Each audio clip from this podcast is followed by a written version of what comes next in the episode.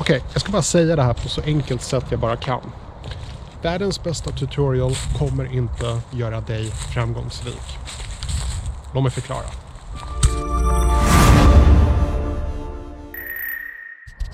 Okej, förstå mig inte fel. Jag säger inte att tutorials är poänglösa. Jag menar, jag är en YouTuber. Jag menar, jag gör ju videon bokstavligen varje dag, både på engelska och på svenska. Jag tror på det. YouTube, podcast, fantastiska saker. Jag gillar att inspirera. Jag gillar att visa folk hur man ska göra.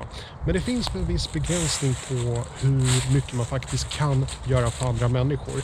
I slutändan, det spelar ingen roll hur många tutorials du har läst. Det spelar ingen roll hur många eh, kurser du har gått. I slutändan finns det bara en sak som kommer avgöra om du blir framgångsrik eller inte. Och det är den tiden du faktiskt lägger ner på att jobba på din framgång.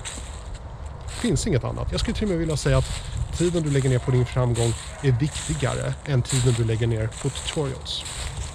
Jag tycker verkligen. Jag tror att problemet är att eh, världen är uppfostrad till att tro att människor måste ha vissa kompetenser för att utföra ett visst arbete.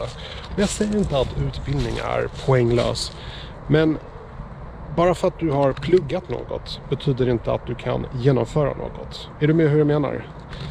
Du kan lära dig de bästa teorierna, du kan få bästa betyg. Men i slutändan, den som faktiskt utför arbetet är den som lyckas. Så jag skulle säga att doing is everything.